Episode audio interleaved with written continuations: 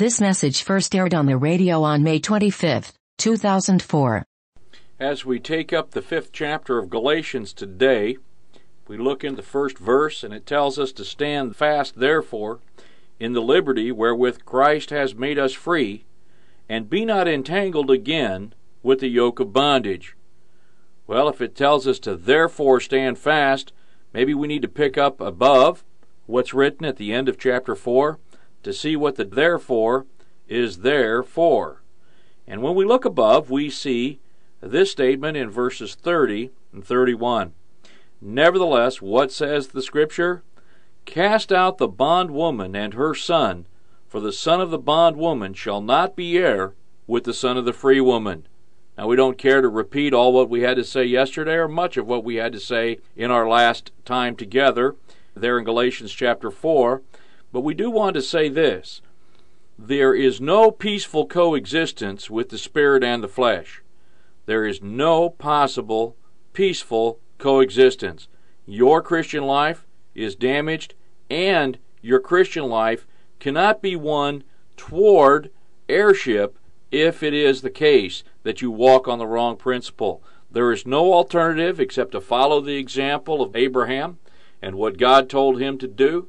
Listen to your wife, cast out the bondwoman and her son. This is quoted from Genesis 21.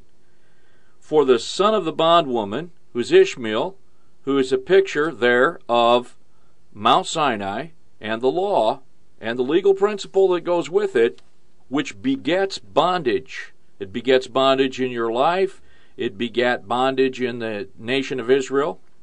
It genders or begets to bondage, as verse 25 of Galatians 4 says.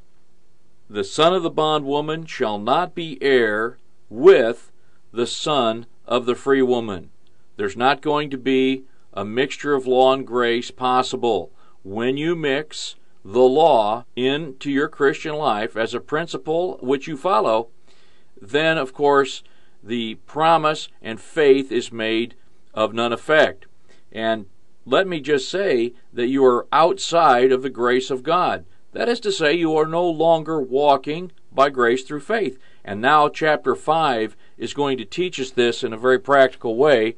And so, what's the application? It tells us, verse 31 So then, brethren, this is simply t- being taught out of the fourth chapter so then, brethren, we are not children of the bondwoman, but of the free.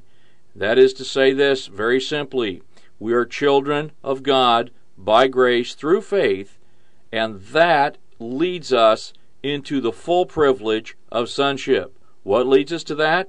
The principle of grace through faith. The Apostle Paul is in no way teaching here, and I want us to notice this. He's not teaching the Galatians that they must be born again. He's correcting the Galatians that they need to return to a first principle. In fact, here's the exhortation. It's in chapter 5, verse 1. Stand fast, therefore.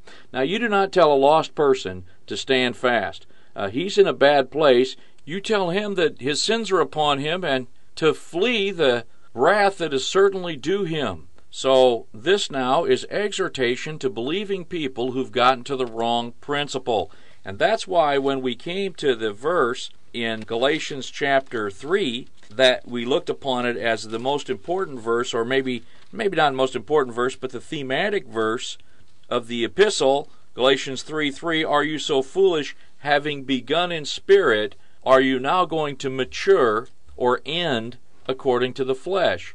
Of course, God forbid that we would think such a way. Then the doctrinal portion of the chapter 3 and chapter 4 are brought forcefully to our minds, and we do well, if we don't understand those arguments, we do well to review them so that we do understand them, because today, as it has always been in Christianity, it is very difficult to find anywhere where some portion or other of the Galatian error is not being taught in the churches. And another misconception, which allows us, I think, or gives us a license, uh, an improper license, to write off the epistle to the Galatians, oftentimes preachers will characterize this epistle as stating that the Galatian churches somehow believed that salvation was not by grace through faith.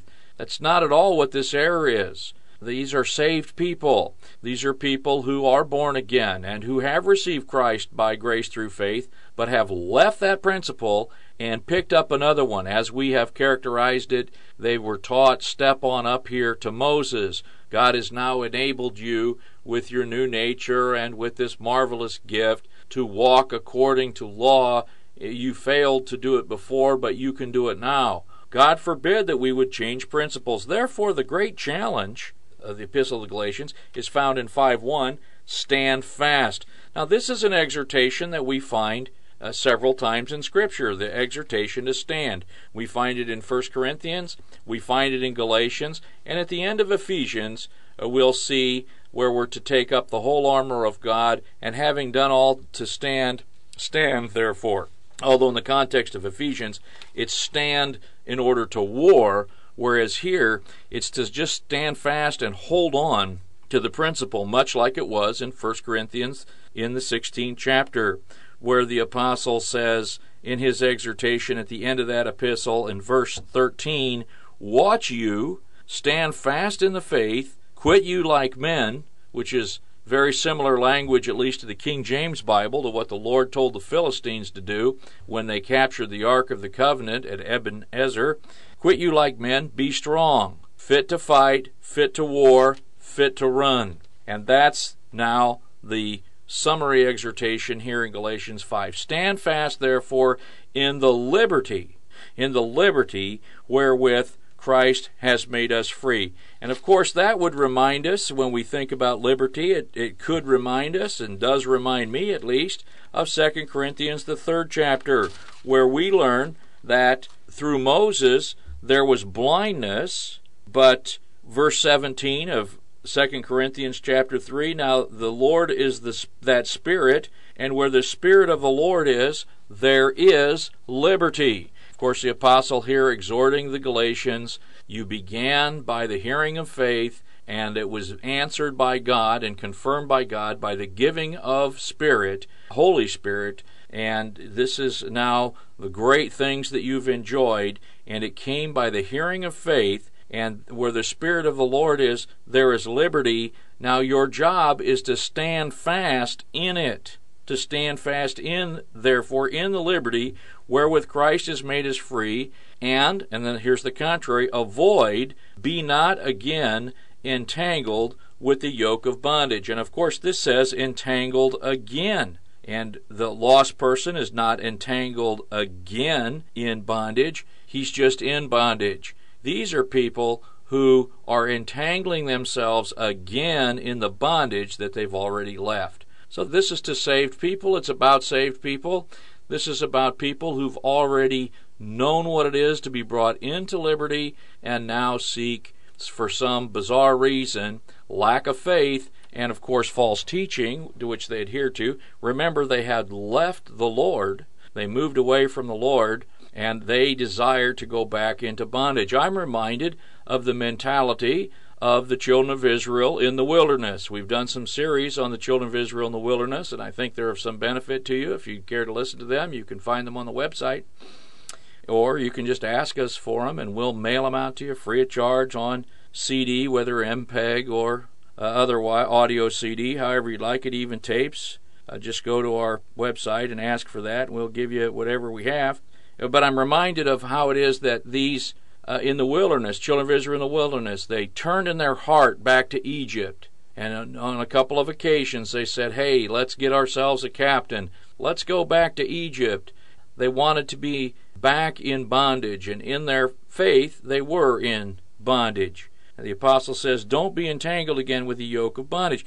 And he's not merely exhorting for no reason, there are very serious consequences to this. We looked in we were looking in Colossians yesterday at the end of our time and we saw that the apostle warned later when he writes the epistle to the Colossians out of prison in Rome he tells them don't let anybody beguile you of your reward by a voluntary uh, in humility and the religion of angels This is an angelic religion. The religion of law is an angelic religion. It's not God's plan, it's not God's purpose. When the law had a purpose, we learned what it was. It was added because of transgressions. It was added to preserve the nation of Israel until the seed came to whom the Abrahamic covenant was promised. At that time, when the law was given, it was ministered by angels. That made it inferior, not superior. It required a hand of a mediator. That made it inferior, not superior. The angels no longer, at least the obedient angels, no longer minister uh, the law of Moses, and they never will minister the law of Moses again. They've been taken off that task. They now serve those who have received Christ as Savior and in this particular dispensation, they attend Christian church gatherings. That's what the angels do, and they also attend on other matters as God gives them, uh, servants of His servants. But now, here, we can be greatly deprived if we walk on the wrong principle. And our spiritual enemy knows that we have eternal life. He can't take that away from us. That's a present possession but he can neutralize us in the spiritual war. And the best way to neutralize us is to get us off the principle of grace through faith. So we're exhorted by the apostle along with the Galatians to stand fast in the liberty wherewith Christ has made us free. Not an easy thing to do necessarily. A simple instruction. A simple but not easy thing to do. Well, why is it simple? It's simple because it is something we completely understand. We do, child of God, you do understand that you've received Christ as your Savior, that that was on the basis of faith. You understand the faith principle. Uh, if you're a child of God today, you have a witness in yourself that you are a child of God. And that came to you, that witness came to you, and the nature to respond to the Word of God came to you simply by the hearing of faith. So you do have knowledge of how easy it is for you because it wasn't easy for Christ. But on the other hand, you are also conflicted. I'm conflicted. We have a war of two natures inside of ourselves. Uh, we have that old flesh, the old man, that nature which is responsive to legal principle, that nature which is our own worst enemy that wants to go to bondage. And there's no coexisting with that old nature. That old nature needs to be mortified or put to death, co crucified with Christ. As the apostle said, I am crucified with Christ. Nevertheless, I live, yet not I. Christ uh, lives his life in me. Actually, Christ is living his life in me, and the life I now live, I live by faith in the Son of God who loved me and gave himself for me. Now, verse 2, he says, Behold, I, Paul, say unto you, that if you be circumcised, Christ shall profit you nothing. Now, interestingly, immediately he seizes upon circumcision because these Judaizers, this is the way they come. They come in and they say, Except you be circumcised, as it said in Acts chapter 15, you can in no wise be saved.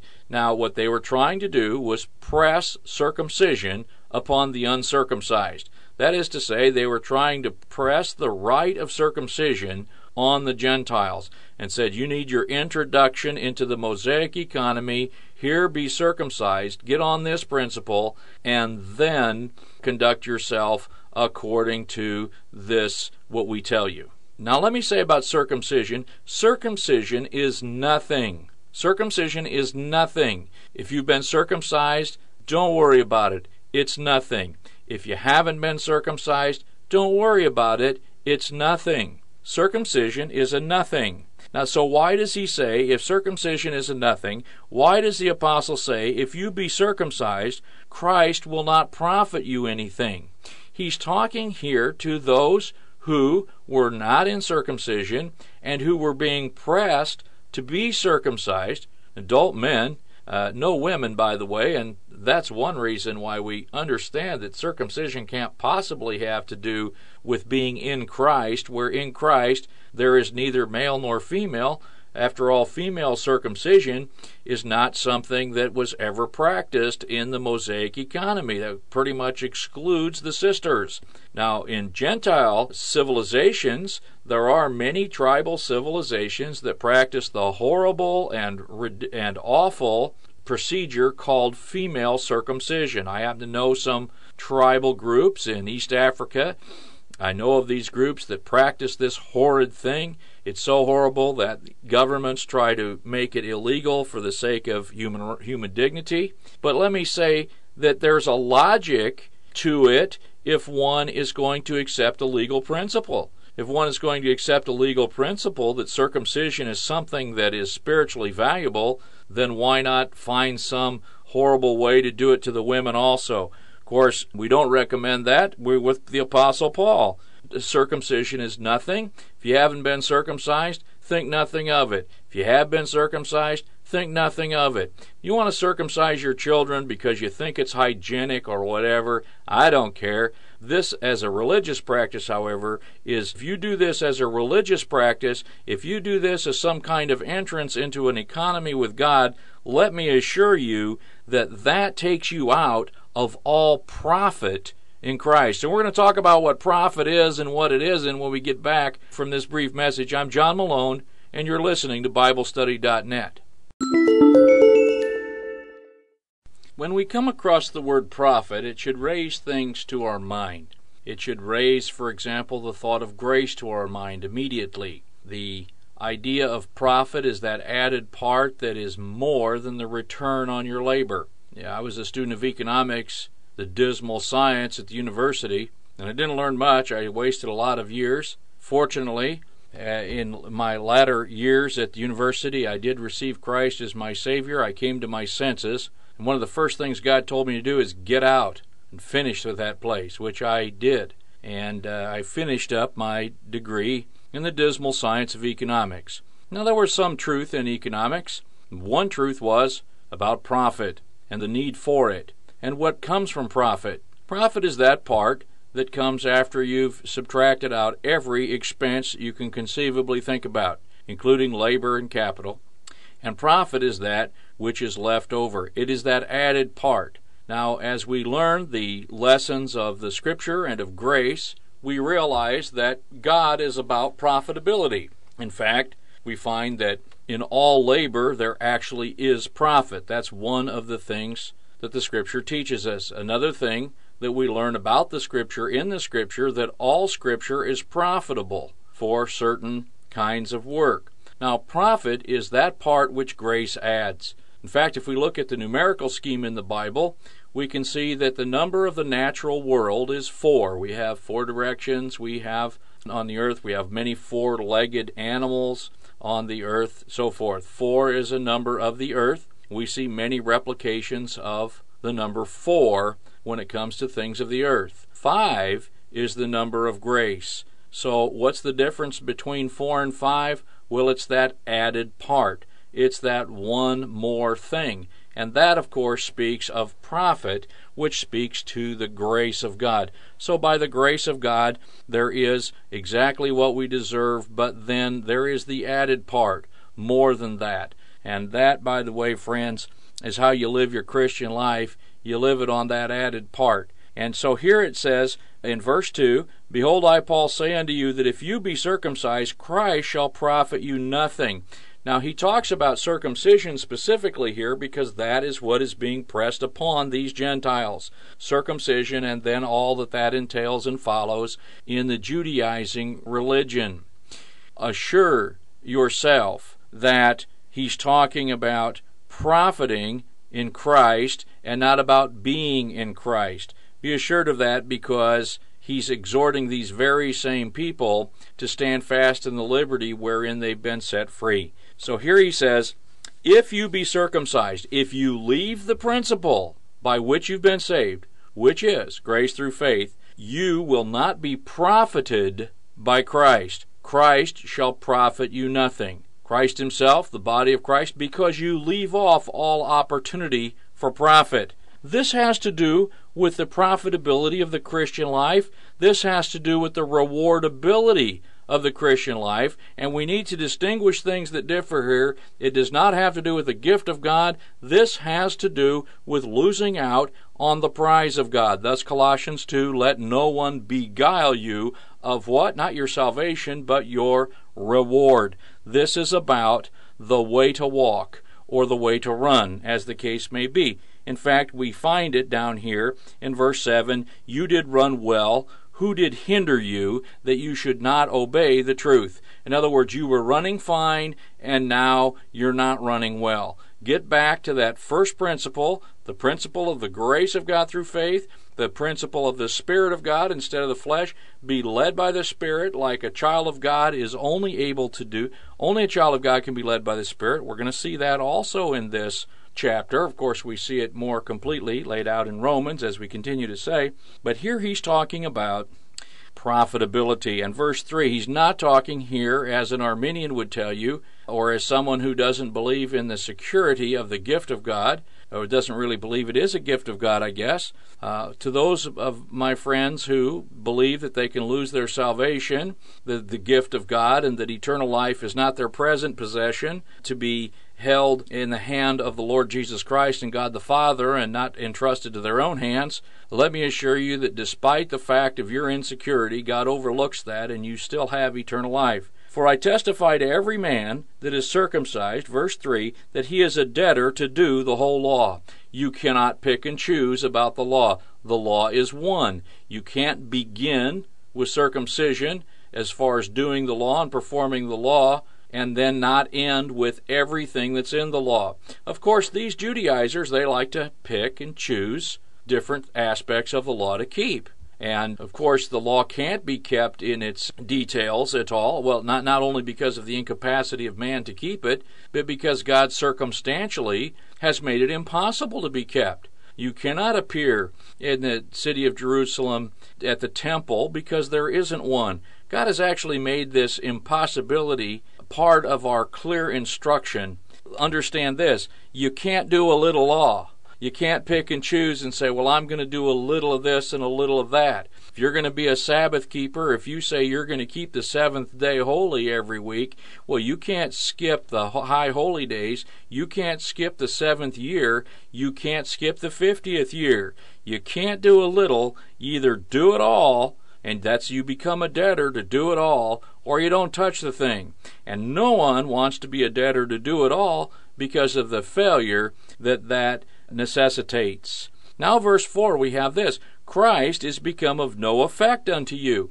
Now, here again, it has to do with effect. It doesn't say that Christ is not yours. It does not say Christ is in no association with you. It does not say that you are not Christ's it says, Christ is become of no effect of you, whosoever of you are justified by the law, or you can't be justified by the law. What this really means is seek to be justified by the law.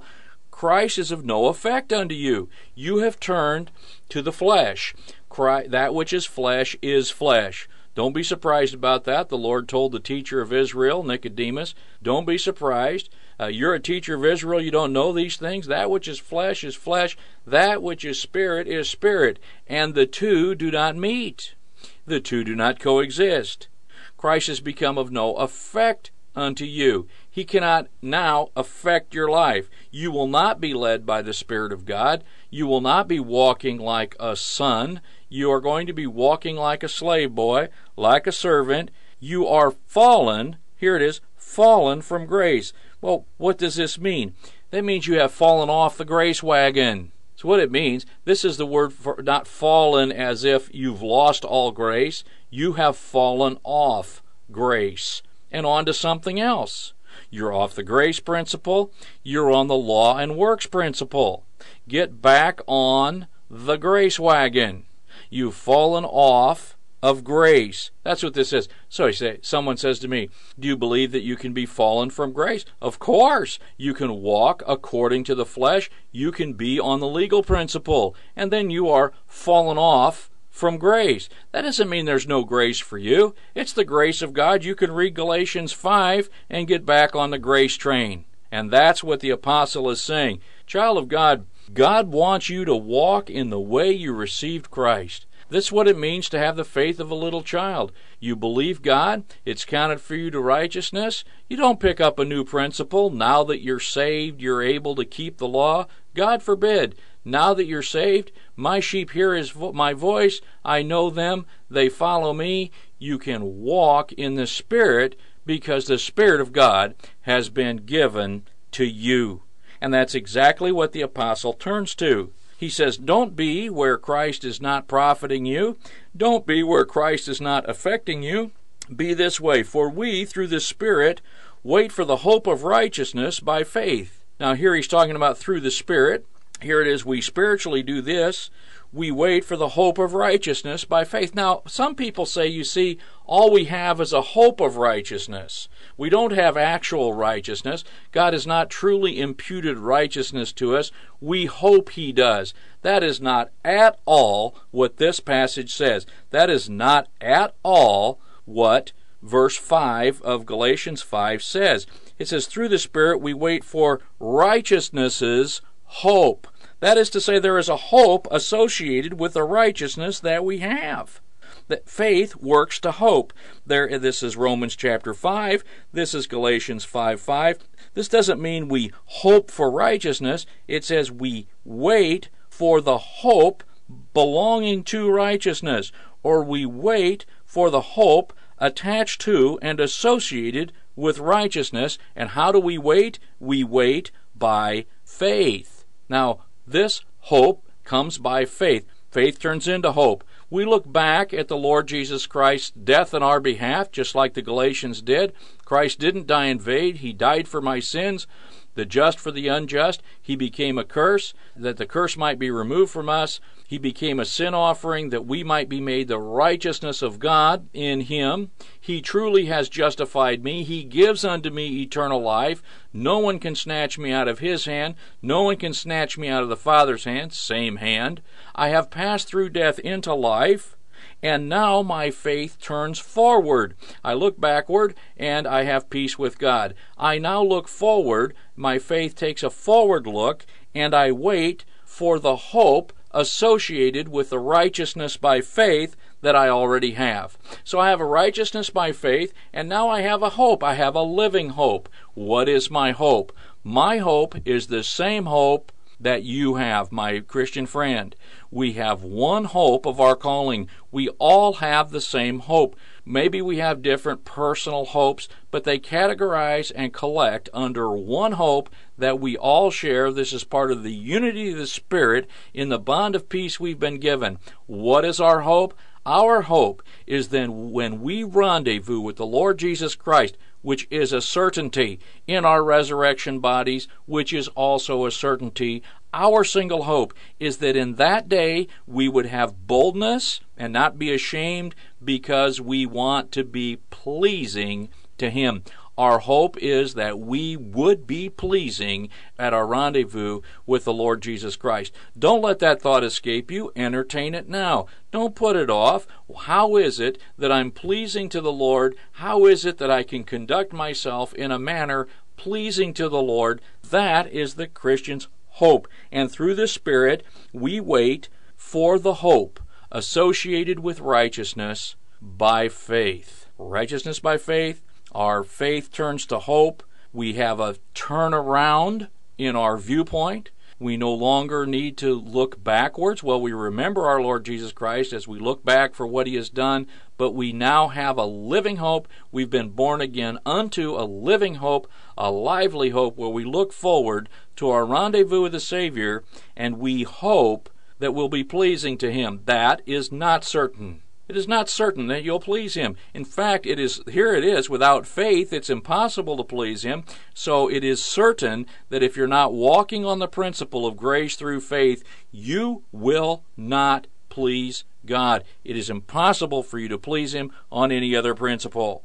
For in Jesus Christ, verse 6 of Galatians 5, for in Jesus Christ neither circumcision avails anything, nor uncircumcision. There you see it. Neither one of these things avail anything. They're nothing. It's immaterial. Neither circumcision nor uncircumcision, but what? Faith which works by love. And now we have an introduction that faith actually works. How does it work? It works by agape. It works by principled love. Now the apostles putting us on the right track here. The same old principle with a forward look, grace through faith, with a forward look to be pleasing to the Lord Jesus Christ. He sets us on the track, and that's the way we're to run. And of course, verse 7, he said, You did run well. You used to run well.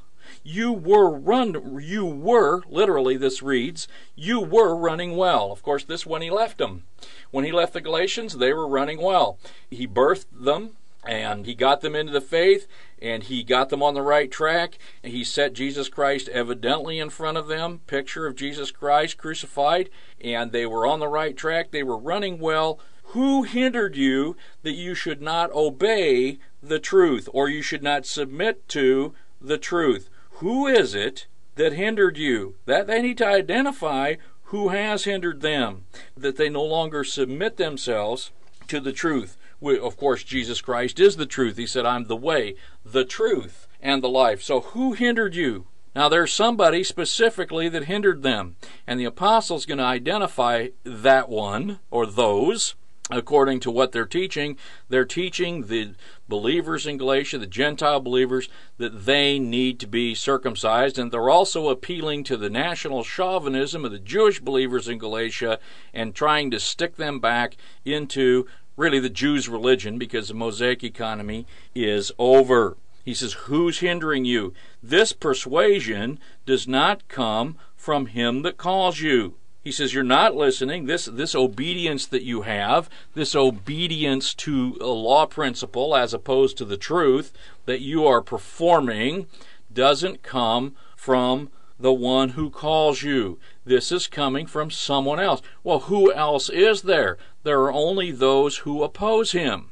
Whoever's not with the Lord Jesus Christ is opposing him. And so this now is the same kind of a who that we saw behind who has bewitched you. Evil forces, wicked forces, led by wicked spirits in heavenly places, by the way, teaching of demons. That's what it is. This persuasion, this obedience that you have to a lie, is not coming from the Lord Jesus Christ. Now he says, verse 9, and this is something we don't like to think about, but it's true. A little leaven leavens the whole lump. Now that can go on two levels personally and generally in the church. First, personally, you can't have a little legal principle. You can't just have a little law and think that that is going to be okay. That leavening process will destroy your entire Christian life. And you can't have a Christian fellowship where some are trying to walk on the legal principle and the rest are trying to walk on the principle of grace through faith. Let me sort that out a little further. You have no church when a legal principle is being taught. You must have grace through faith taught. You're in a church that doesn't teach the Word of God. You're in a ter- church that teaches law. Let me tell you, seriously need to think about am I in the place where God wants me? Because God would have you to hear His voice and be shepherded according to grace through faith. A little leaven leavens the whole lump. Don't be deceived. This is just as wicked in the sight of God as adultery, fornication, drunkenness, extortion, uh, general badness all these all those things named in 1 Corinthians chapter 5. This is a deadly sin. And we'll come back with more from BibleStudy.net. You're listening to John Malone. We got good stuff. Stay with us. Well, we're doing some careful trudging through Galatians chapter 5. We're spending a little time here because the entire Christian world is rife with Galatian heresy and we do well to study this. This is an epistle that kicked off the Reformation, led ostensibly by Martin Luther, but in fact led by God and the grace of God through the Word of God. It was this epistle that sorted that fellow out when we had the Dark Ages brought to us by a failure to apprehend the Scripture, and the Scripture's not in the hand of the average Christian. Today, the Scripture's readily available to nearly every child of God if not worldwide, certainly in the Western world, including the United States, where you can even listen absolutely for free to the preaching of the Word of God across the en- enemy's territory and the airwaves. Well, here we look now to verse 10. I have confidence in you. The apostle still speaking tenderly. You may recall that he changed his voice to begin speaking tenderly to the Galatians after rebuking them. He had a change of voice in the 20th verse of the fourth chapter, where he laid out the teaching of the two covenants. Remember Abrahamic and Sinaitical, or the Mosaic covenant. Now in verse 10 he said, I have confidence in you through the Lord, Galatians 5:10, that you will be none otherwise minded, but he that troubles you shall bear his judgment, whosoever he be. Now he doesn't know the names. I think if he knew the name here, he probably would name the one or more who are troubling the Galatians. Now, this trouble is not a small matter. This isn't a trifling trouble. This is a major trouble. We remember this from Galatians 1. That there is I'm so I marvel that you're so soon removed from him that calls you unto the grace of Christ, unto another gospel which is not another, but there be some that trouble you and pervert the gospel of Christ. They pervert the good news of Christ, not just the good news that you must be born again and you can be born again easily by believing in the Lord Jesus Christ, not just that part of the gospel, but the rest of the gospel, the gospel of the glory of God, the good news concerning the age to come. Now, he that troubles you will bear judgment, whoever he be. Now, whether he's judged here below by the Galatian churches, or whether he's judged above by God, now whether he's judged now or later, he will bear his judgment. And the apostle there states a strong statement when he says that, whoever he is, if you're otherwise minded, if you, if you are the one troubling the Galatians, you are going to be judged. And let me tell you, uh, you who trouble Christian churches, you who occupy pulpits. You may be listening, you occupy a pulpit, but you're hostile to the Word of God and you're busy trying to teach people away from the Word of God. Your judgment's coming, and it's going to be very ferocious and very fierce on you. And it would be the grace of God that your hearers judge you and throw you out now uh, to give you a chance to save your sorry self from the judgment to come. Verse 11 I, brethren, if I yet preach circumcision, why do I yet suffer persecution? Then is the offense of the cross ceased. Now, here he interjects himself, and you might wonder, well, why does he talk about himself preaching circumcision when he doesn't? I believe that clearly behind this statement, there are those who are teaching the Galatian churches hey, Paul really, he may tell you he opposes circumcision, but he preaches circumcision. He circumcised Timothy. And the apostle did circumcise Timothy. But just because the apostle circumcised Timothy, that does not mean that he teaches circumcision. He had specific work to do. He wanted to be all things to all men. He did not want, when he picked Timothy and collected Timothy, to associate with him. Timothy here had a Jewish mother and a Gentile father and had not been circumcised. That would produce nothing but confusion. Nothing but confusion at that time to those Jews. So he had Timothy circumcised. Titus he did not have circumcised. If the apostle preached circumcision, two things. For one, he would have had everybody circumcised. He'd be doing what these Judaizers do. Secondly, and here's the interesting thing, verse 11 if he preached circumcision, he would not be persecuted. And here we now find why it is that there are those who teach circumcision or other legal principle. They are trying to avoid the persecution that comes to the child of God when he insists on living by grace through faith. That is the, the source of major persecution in the world today when you will live a simple life by grace through faith and insist on no other principle upon which to walk. That will cause you great persecution. Let me assure you, you will be persecuted just as the apostle laid out for us in comparing the two covenants, where he said Ishmael persecuted Isaac, as a word he used, persecuted, hounded him. You'll be hounded. You insist on simply believing in grace through faith, you will be hounded, you will be attacked, you will be despised, you'll begin to know the fellowship of the sufferings of the Lord Jesus Christ, and don't be at all surprised if it begins right in the church where you attend. So he says, now if I if I preach circumcision, why am I persecuted? Why am I still persecuted?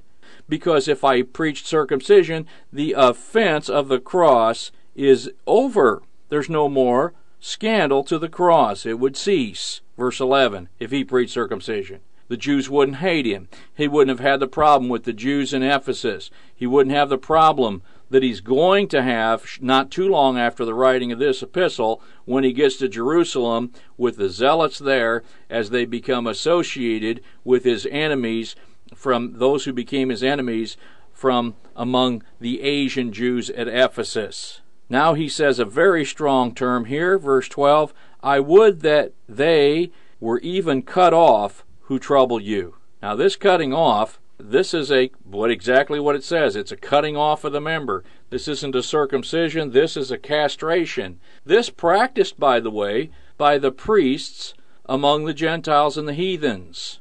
This tonsure practiced among certain heathens in their heathen practices. Now, the fact that there's some surgery that goes on here is really by the way. These heathen religions practice the celibacy of their priests. Let me assure you, the practice of priestly celibacy has nothing to do with the Scripture. Nothing whatsoever. It is a heathen practice. It leads to all manner of immorality, and I think we know that now in our society that in fact that it does lead to all kinds of immorality but this is a heathen pagan practice and here it's referenced. The lord jesus tells us some were made eunuchs by men some make eunuchs of themselves others are made eunuchs for the kingdom of god. Well this has to do with those who devote their lives and are gifted in such a way or who live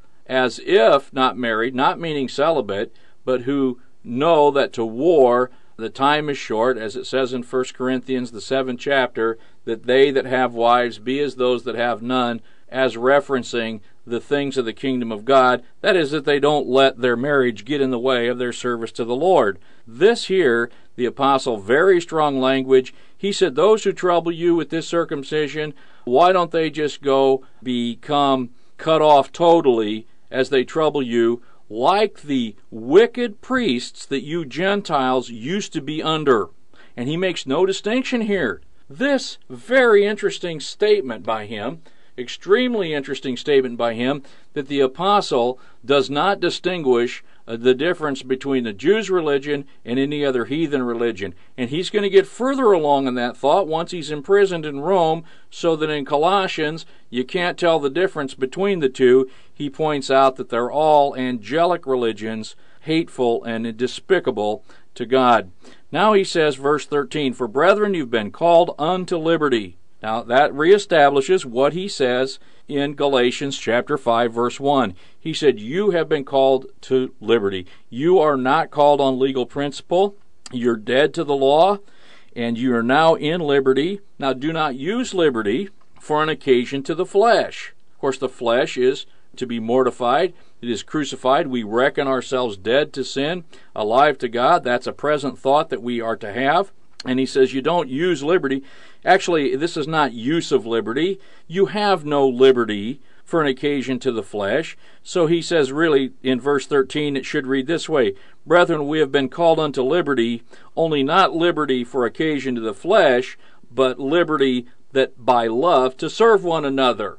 He says, You have liberty to serve each other by love. You have liberty from the law in order to free yourself to live by grace through faith Faith works by love, and so your liberty is this liberty according to agape or love, Christian love, principled love, to serve one another.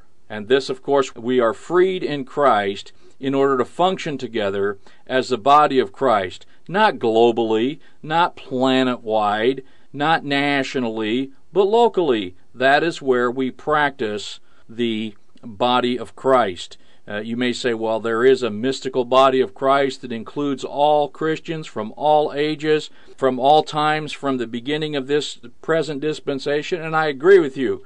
I just tell you, you can't fellowship with all of those. You can't have fellowship with my Father who's asleep uh, until he rises again. Then you can have fellowship with my dad.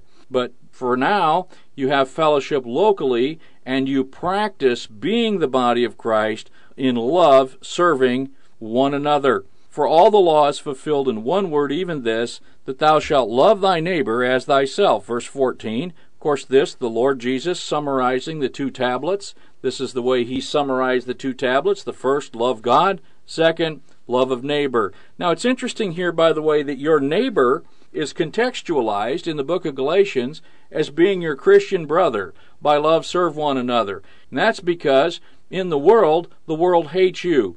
Uh, you'll find as you try to get along with uh, those who live around you that you'll be in the circumstance, though you are giving them good news, you'll be in the circumstance of David. While I'm for peace, they're for war. And when I try to say wonderful things to them about the Lord Jesus Christ and tell them about the grace of God and the gift of eternal life, they hate me. The world hates its own. So, this, thou shalt love thy neighbor as thyself, the opportunity to express agape comes in the Christian fellowship. And that testimony then goes to the world see how they love one another. This notion that you can somehow love the world is not true. You can't love the world, and the world hates you. So, to actually practice Christian love, you need to have a local fellowship where that love is practiced. And when you see it, and I don't care what church you see it in, when you see Christian, I don't care what other problems they may have, when you see principled love being practiced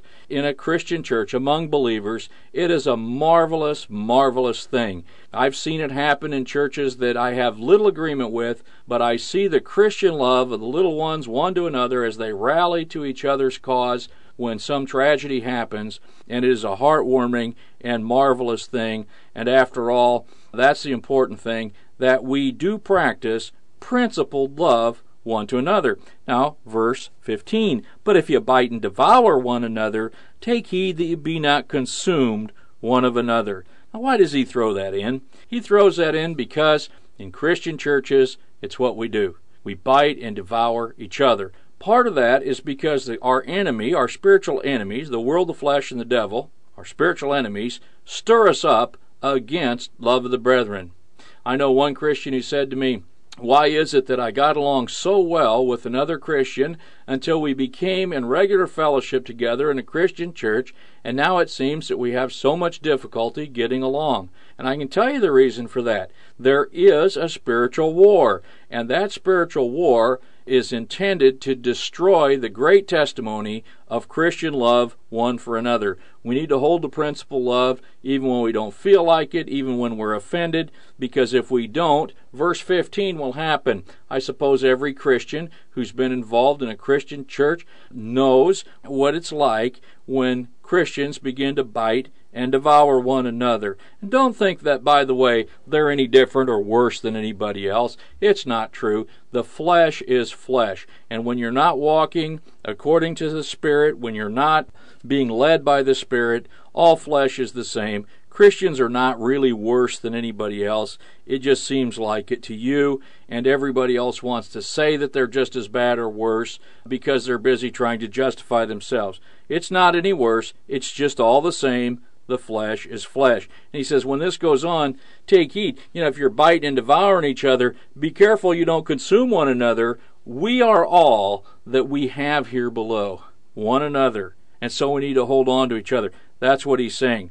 Now he says, This I say then, verse 16, walk in the Spirit, and you will not fulfill the lust of the flesh. Now he's saying, you, you might ask the question, it's a good one to ask this is the way I do, this is the natural way I behave. I just I walk according to the flesh. I I have these lusts. I'm going to fulfill them. Seems like I need a rule, some discipline, some rules that I can follow so I don't fulfill the lusts of the flesh.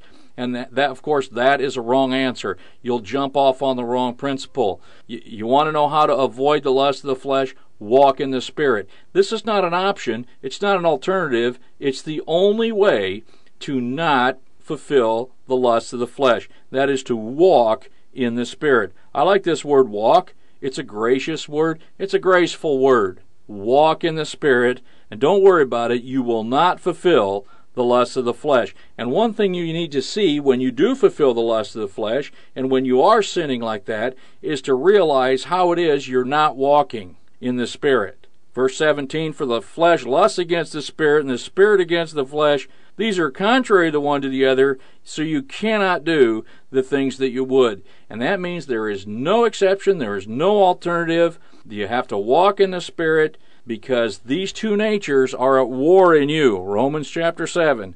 They're in war in you, and these are so contrary to each other that when you're trying to fulfill the lusts of the flesh, you cannot walk in the Spirit. You can't do, when you're walking on the wrong principle, you cannot do the things that you want to do in your spirit. But if you are led of the Spirit, you're not under law. You're under a different principle. You're under the leadership of the Holy Spirit according to the Word of God. Well, these are marvelous things. We're going to look a little bit at the works of the flesh and why the apostle picks the ones that he does next time. We're coming to conclusion in the book of Galatians. I trust you continue to study it. God will bless you in the meditation of this epistle. I'm John Malone. You've been listening today to BibleStudy.net.